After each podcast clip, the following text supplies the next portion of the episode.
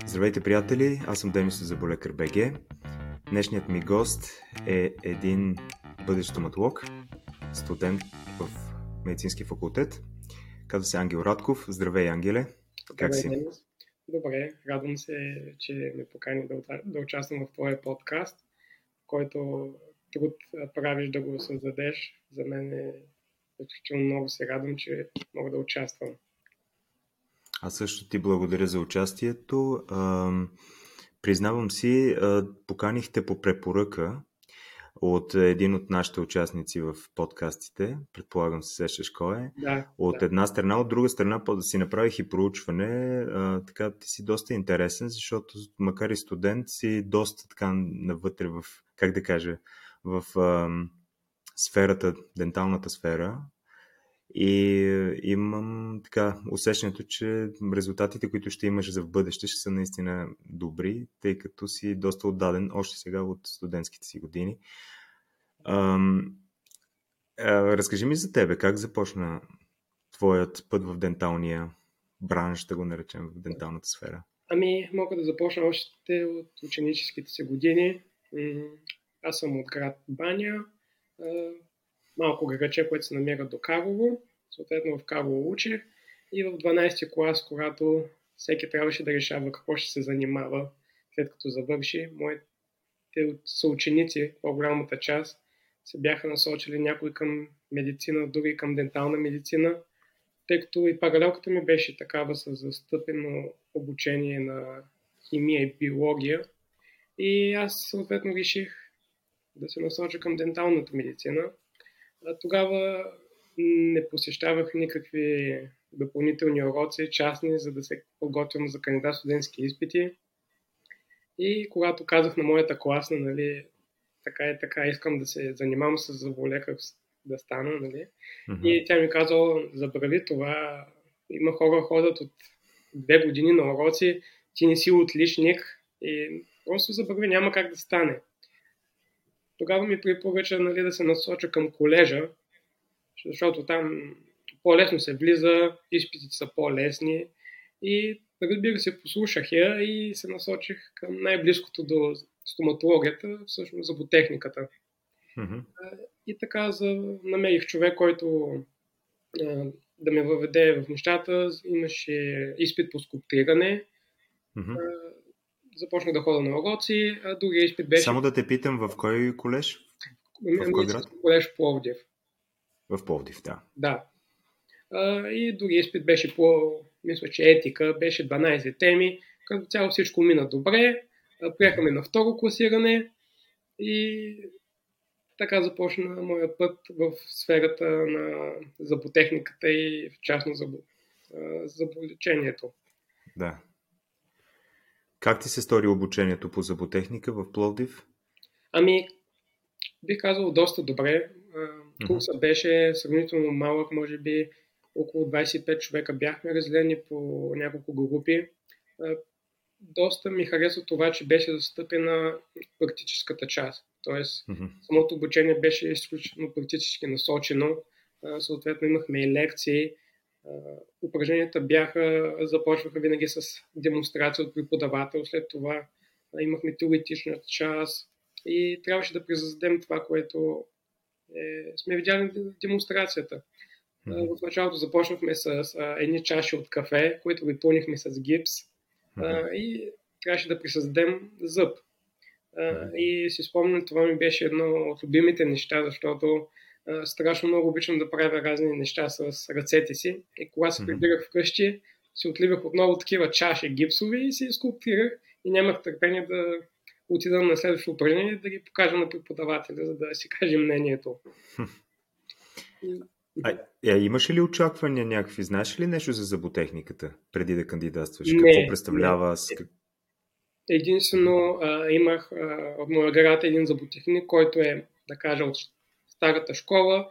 Той се работеше в къщи, в а, едно, едно помещение, мисля, че по-скоро като най-горен етаж, като таванско помещение и тогава видях спикни лампи, восъци а, и ми се стори доста интересно, защото нали, затворен си в една стаечка, имаш музика, някак си допадна ми като професия. Единственото това ми беше опита. Да. Аз не съм от семейство, което има заболекари, зъботехници, нямам нали, някой, който да видя и да, ми, да ме въведе в нещата. Mm-hmm.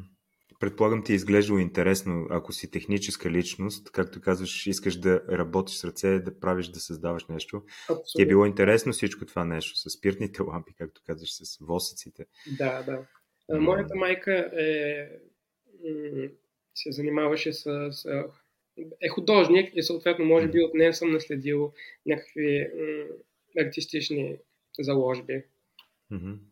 Опитвал ли се да рисуваш зъби? Рисувате ли а, в университета или преди в колежа? Да, а, мисля, че предмета беше по м- материал, знание или не си спомням точно. А, mm-hmm. Имахме като задачи, а, една от докторите ни даваше задача да, решава, да а, рисуваме зъби, съответно всеки зъб да го нарисуваме. А, при срез, например, а, да видим пупната кухина, колко корена има, от всяка страна ми идеално окозално. И тогава си спомням, го бях взел твърде на сериозно тази задача и тогава се консултирах с майка ми на блокче на рисуване, правих 4-5 опита на едни и същи зъби и накрая избрахме най-доброто, за да представя пред преподавателя. Но да, рисувахме mm-hmm. и което много развива с самото научаване на анатомията. Абсолютно, да. Чрез рисуването наистина човек запомня анатомията на зъба да. и дори след това на восък може да я предаде по-лесно, Абсолютно. а в днешно време и с мишката и с клавиатурата даже. Да. Добре, да. А, след като мина обучението по зъботехника, завърши успешно, как продължиха нещата при теб тогава? Да, ами а, мисля, че беше втори курс. Тогава mm-hmm. се запознах с моята стояща годеница. А, тя mm-hmm. беше 12 клас и тя учеше в същото училище. За разлика от мен, тя беше страшно амбициозна, насякъде шестици, ходеше на уроци по химия, по биология от две години назад и се беше насочила към а, медицината. А, и седнахме един ден и казах, какво ще кажеш да се занимаваме с стоматология, да кандидатстваме двамата. Преди това бях показвал с какво се занимавам, с зъботехниката, изработване на, на корони, на восъчни моделажи. На нея доста и хареса. И тя каза, окей, добре, ама нали, как ще се справиш? Остават няколко месеца до кандидат студентските изпити, ти нали, нищо не си се подготвил. И казах си, е, колко му е, ще, ще се справя. А, mm-hmm. Тогава намерих а, един учител по химия, който, нали, вика, какво правиш тук, нали, има два, два, дена, два месеца за кандидатстване, mm-hmm. няма да се справиш и, нали, ме отпрати.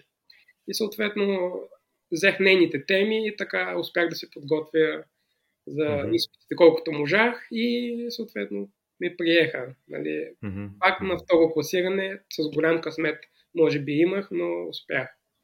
Mm-hmm. А, дори а, когато ме приеха, а, тогава бяха и държавните ми изпити по зъботехника и на упражнение по цитология, когато имах, попитах асистентката, извинете, може да отида да си дипломирам и ще си дойда пак на упражнение. Тя каза, окей, ама нали, само ще го отработи после.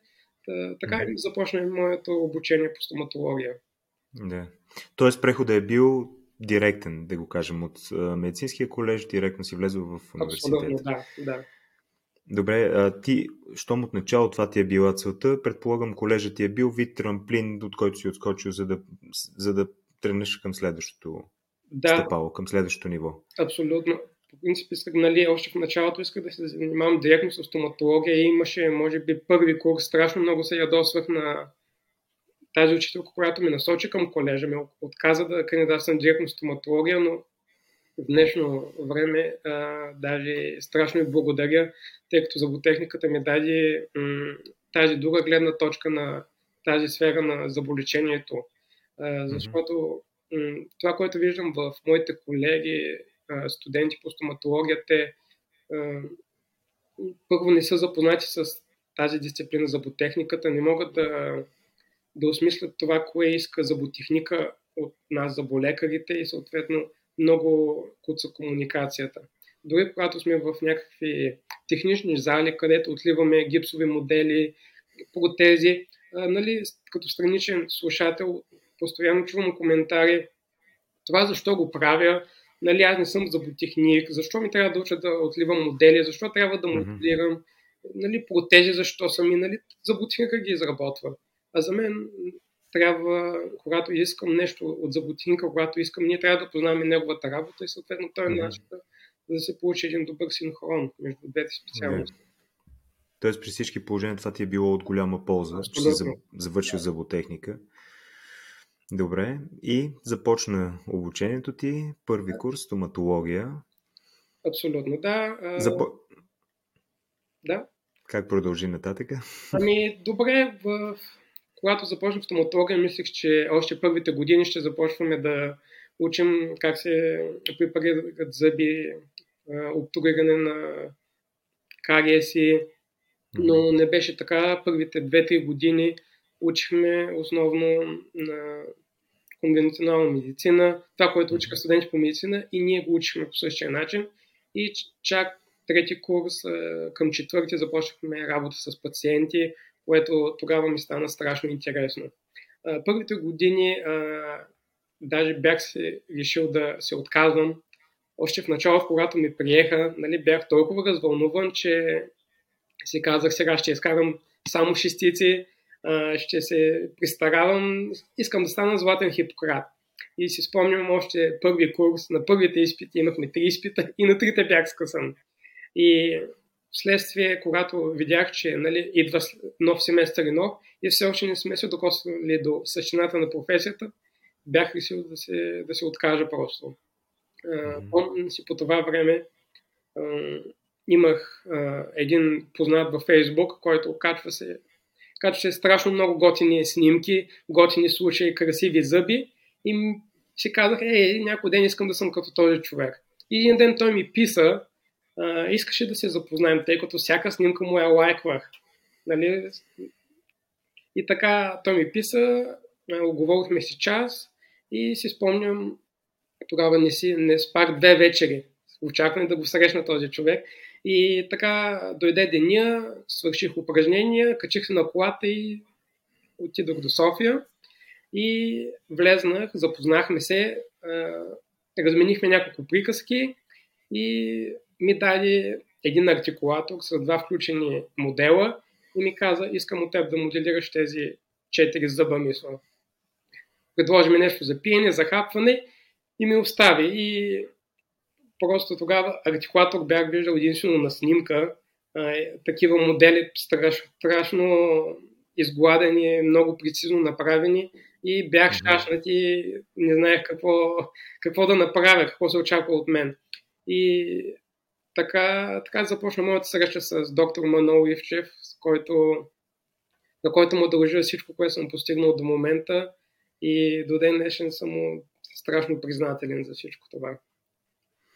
Тоест ти си правил нещо като курс при него или като практика от университета, как точно се... Да, ами в началото, когато мина тази наша, наша среща, той мисля, че видя, че аз нали, не съм много запознат с това, което нали, той иска от мен а, и ми предложи, когато искам да заповядам в лабораторията му, в клиниката му да гледам, да се обучавам и нали, аз още от тогава го приех нещо като менторство, защото много го харесвах, исках да бъда като него, искам да работя като него. И така в следващите седмици, когато имахме възможности след лекции, нали, свършвам лекции, тръгвам от Пловдив, отивам до София, ходях, гледам някаква работа, ако ми даде и така в продължение на седмици да го посещавах. Да. Добре, а само да те върна малко назад. Това, което каза за колегите ти, това, което си чувал, когато сте имали упражнения, коментари от сорта на защо ми е това, как, защо трябва да отливаме модели, защо трябва да се занимаваме с тези неща. Доколко според тебе комуникацията между младите заболекари и зъботехници всъщност липсва в университетите и до и има ли там място за развитие? Е, казвам го, защото скоро имахме един подкаст с доктор Яхи, не знам дали си го слушал. Да, слушам. И там той спомена нещо, което наистина ми направи впечатление, че студентите по дентална медицина почти не знаят или не познават зъботехници. Не знаят зъботехническата работа, не познават зъботехници. И когато завършат, се изправят пред това предизвикателство да търсят зъботехническа лаборатория, с която да работят. Те първа да навлизат в такива взаимоотношения с зъботехници. Според тебе това може ли да се оптимира още от университета, съответно от колежа? А, мисля, че да, може да се подобри, защото дори когато съм бил страната на зъботехническата нали, работа, а, нямахме досек с заболекарите. А, досек а, и тази комуникация между заболекар и зъботехник я видях, когато започнах да работя в различни лаборатории. Тогава нали, а, идват някакви отпечатъци, написано е нещо на тях, очакват се някакви срокове. А, ние това в зъботехниката не, нямахме досек с заболекари и съответно ние сега, когато учим стоматология, нямаме досек с зъботехниците. Не познаваме по никакъв начин тяхната работа. Имаме зъботехници, които са в факултета, но те са към факултета и нямаме пак директна връзка към тях. Това, което нали, се стремя, когато изпращам някаква моя работа в момента, винаги отивам да говоря с зъботехника, да, да го попитам как е отпечатъка ми, да видя модела ми, защото на модела, когато видя гипса, страшно много виждам пропуски в препарации, в отпечатъчна техника и от зъботехниците страшно много научавам. Защото а, някой ден, когато станем заболекари, тази работа, която ние изпращаме, отиваме, отива към него. И мнението ми, че той е, може би, единствения, който може да, да ни каже нашата работа окей ли или не, защото пациента не, не мисля, че е способен. И мисля, че още в студентските години трябва да има някаква връзка между двата, между двете учебни заведения, между факултет по дентална медицина и медицински колеж. Защото, нали, когато завършим, ние ще сме а, за, тясно свързани, трябва да сме добри в комуникацията си и да познаваме взаимно работата си. Защото mm-hmm. иначе м- не мисля, че добре ще се получат накрая нещата. Да. Добре, ако изключиме това, има ли други неща, които според тебе биха могли да се оптимират в обучението по стоматология? А, според... Така един малко подвеждащ въпрос, макар да. че си стома... студент все още. Според мое лично мнение и в двете специалности а, нали, не, мога, не можем да очакваме някакви висени. Те ни дават една база, а, с която да тръгнем и да надграждаме. А това, което бих нали, от моя лична гледна точка да променя, е съдържанието на, на източниците, които получаваме, защото голяма част от нещата, които учим, нали, на самите учебници отзад, отзад пише 70-те, 80-те, 90-те години, които са доста стара литература. Тя е базата, но когато нали, излезем от факултета и започнем да работим в реалност, ние не сме конкурентно способни пред пазара. Не може да предложим най-доброто лечение, най-инновативното. Защото, както знаеш, нашата специално стоматологията и зъботехниката се развиват буквално всеки ден. Всеки ден излизат нови техники, нови концепции и ние трябва да сме как с времето. Да. Тоест обучението, литературата, всичко това, което получавате като информация, трябва наистина да бъде съобразено с времето. В което да, виждам, опитват се, особено в скоро време, изкарват нови учебници, което е страхотно и чакаме с нетърпение да излезе нови учебник, да може да, да започнем да учим, да се подготвяме за изпитите по него. Заложено ли е в обучението дигиталната стоматология? При да, дигитално в, отпечатване? Да, в последните години нашия факултет иска, е, излезна учебник, основно насочен към дигиталната стоматология, в частност за ботехниката. В самия конспект имаше промени, които са застъпени като, като теми за развиване, съответно само за дигиталната част, за CAD-CAM, и което е страхотно, защото голяма част също от моите колеги за първи път чуваха това нещо като CAD-CAM, дигитални отпечатъци и всичко това, което е в действителност в професията. Добре, а, знаеш ли, скоро имахме също един подкаст, от който така се сещам тема, която може би за теб е също много актуална. А, младите стоматолози след като завършат, какъв е пътя пред тях? Така, с какви, как да кажа, с какви цели, с какви стремежи започва кариерата си един млад стоматолог според тебе? Ами, може би първо е да се ориентираш къде искаш да работиш и в каква среда. По-голяма част от моите колеги, с които съм разговарял, те се насочват към големия град, Пловдив, София, Бургас. Това е страхотно. Може би тяхното мислене, което разбираме, че там ще има повече пациенти, повече работа, но в същото време там и конкуренцията е по-голяма. Има страшно много заболекари, страшно много практики и нали, първата трудност, която е ти излизаш новозавършил, нямаш нито много опит, нито много стаж, нито много познания и няма с какво да изпъкнеш над другите и съответно пациента да дойде при теб. Освен ако не са някакви твои близки, познати и приятели. Другата насока, която може би аз искам да поема е към моето родно място, тъй като, както казах, аз съм от Карлово, а в района, може би от 10-15 км, да има 20-30 заболекаря. Тоест, направих си труда, че на глава на населението на много, много голяма част от хората се пада малко, малко заболекари. И може би там ще имам по-голяма възможност за развитие. И затова се насочих на там. И може би в началото това на всеки млад заболекар е нали, как ще започне да, да си търси пациенти, да започне да работи. Другия вариант е да, да потърсиш работа в клиника, в която да си под надзора на, на заболекари и там да си учиш, да ти дават работа, което е също много добър вариант.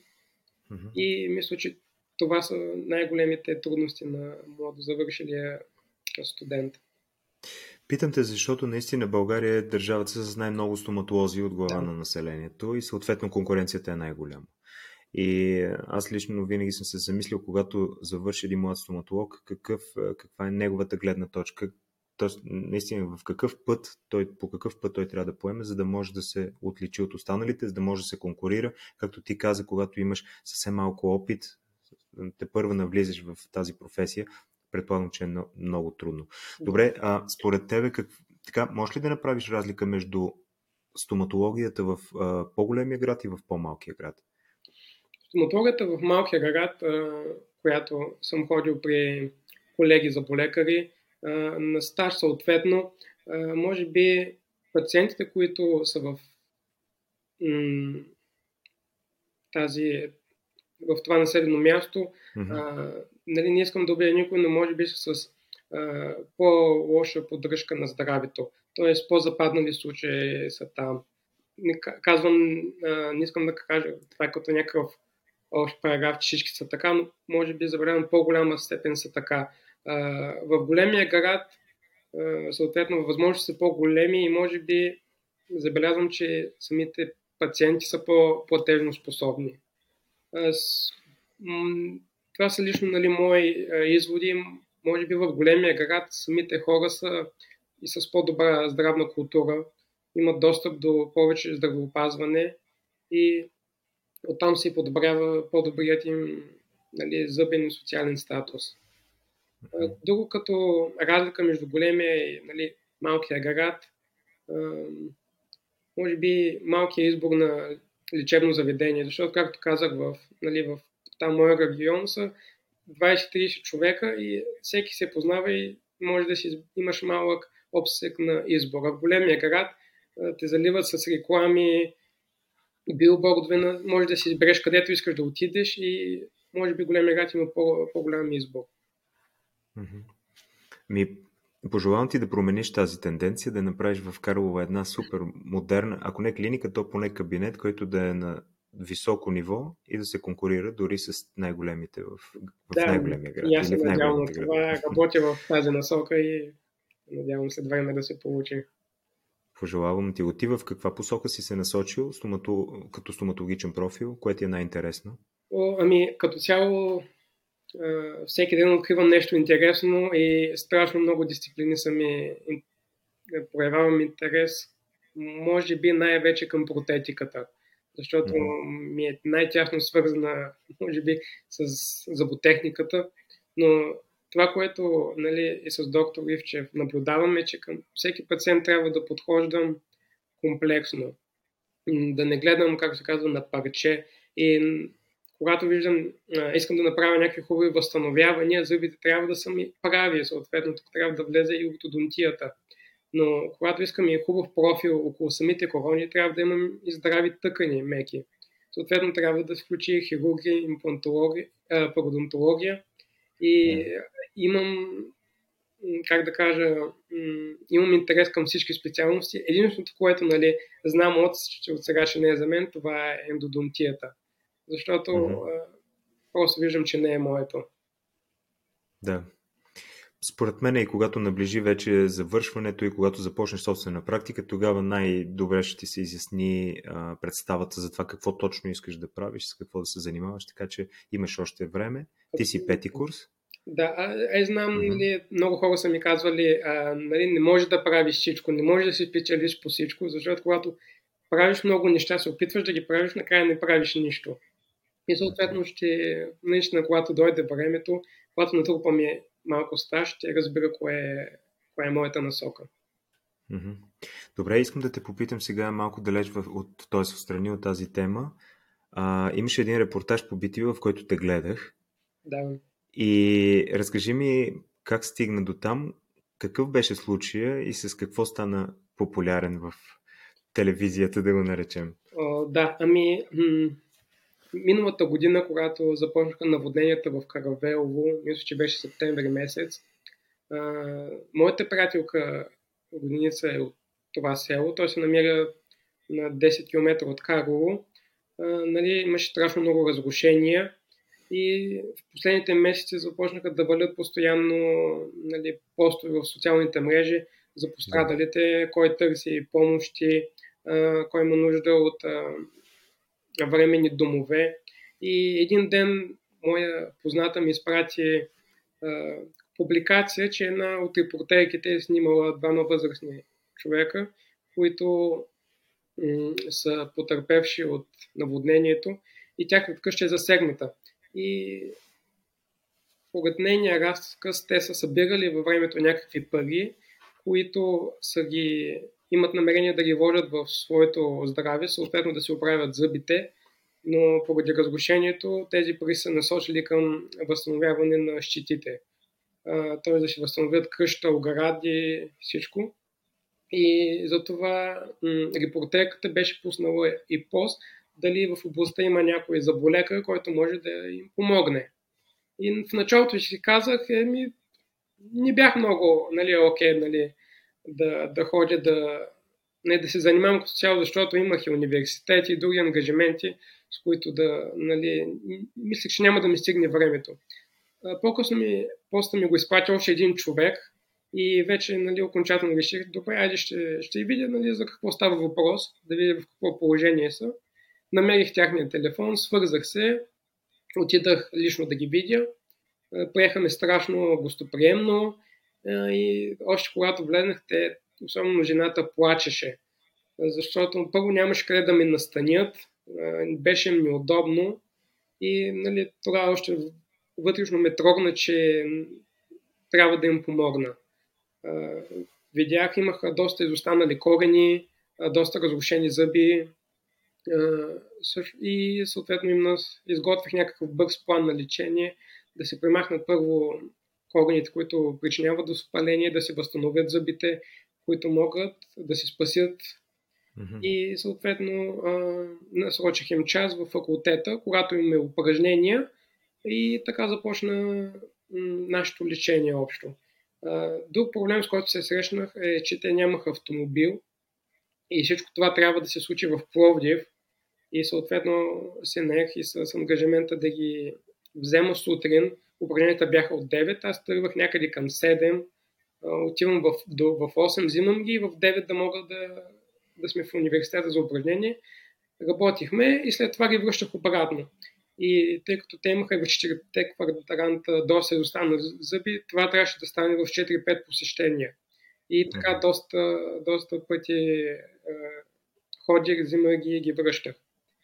И после завършихме с изработването на частична и тотална протеза. Последи ги в няколко месеца и казаха, че са доста доволни, особено дядото, който беше в по-лошо положение, той се оплакваше най-вече от болки в стомаха, тъй като откакто е загубил своите зъби, каза, че храната, която приема, я пасирва, настърва на ринде, да стане на каша, супи и това му бяха най-големите притеснения, след което, след протезите и лечението, каза, че започва да опитва нови храни, месо и като цяло е подобрил страшно много. И в края на всяко лечение мен лично това най-много ми харесва, защото когато пациента каже, че е, че е доволен, че, че е променил нещо в неговото здраве и мен ме топли някак се отвътре. Mm-hmm. Аз съм сигурен, че ти си подходил изцяло благородни подбуди и смятам, че всички ние, тези, които работим и които имаме собствени практики, трябва да се замислим и съответно да следваме този пример – да помагаме, когато имаме възможност. Даже вчера разговарих с един твой колега, стоматолог, който вече от доста години има собствена практика в София. Той ми спомена, че в неговата практика има негов приятел, който не живее в България, който изпраща всеки месец немалка сума, която е изцяло с, за благотворителност. Тоест, той прави или на по-низки цени, или изцяло безплатно на хора, които се нуждаят но нямат възможност да си позволят дадено лечение, което за мен беше страхотно. И да. най-интересното е, че въпросният благотворител дори не, не, не само, че не претендира, да не, а дори иска да не се казва неговото име. Mm-hmm. Т.е. да не се споменава. И ето това е един хубав апел и към други колеги, които биха могли по някакъв начин да помогнат, когато, когато имат възможност.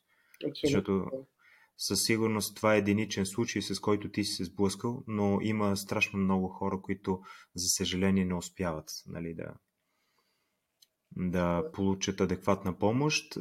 Друг е въпросът, че здравната каса също би могла да бъде малко по-съпричастна към положението на тези хора.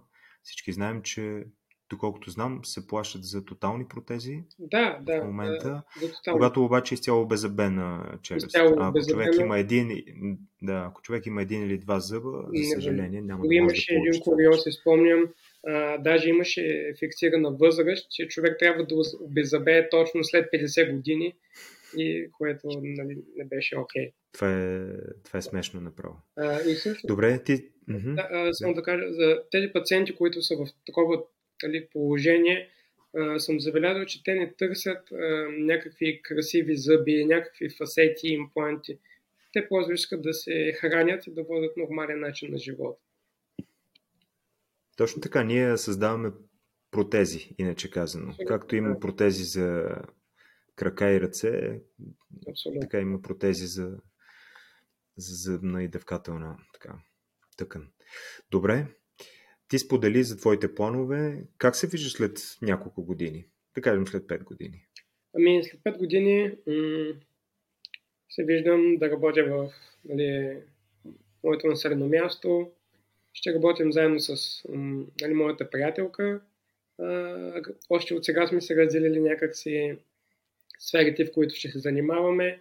Аз се виждам да работя основно с по-възрастни пациенти, съответно протетика, и може би ортодонтия, защото за сега най-много ме вличат.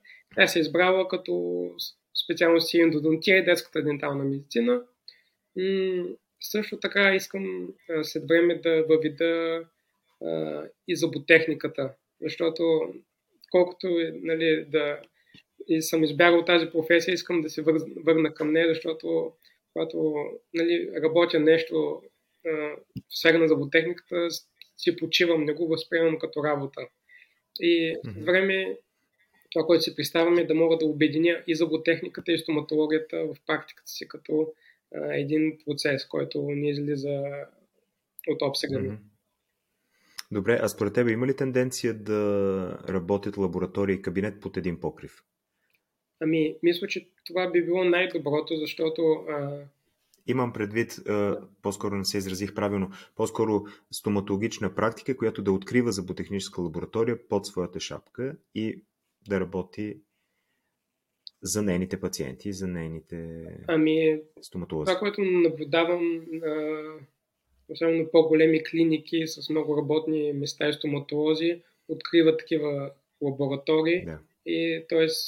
работата да не излиза от тяхния обсек, да ни ползват външни зъботехници. Да. Наистина това го виждам като тенденция. Mm-hmm. По-малките нали, кабинети, мисля, че нямат времето и възможности да го, да го организират и да го направят това. Може би се отнесе да. за големите клиники. Да, да. Добре. Искам да ти благодаря още веднъж за това участие. Аз благодаря. Надявам се пак да се видиме и наживо да се запознаем и да се видим. Да. А, искам да ти пожелая успех в а, обучението ти, да завършиш с максимално добър резултат, такъв какъвто заслужаваш. И това, което сте планирали, ти с твоята приятелка, да се осъществи.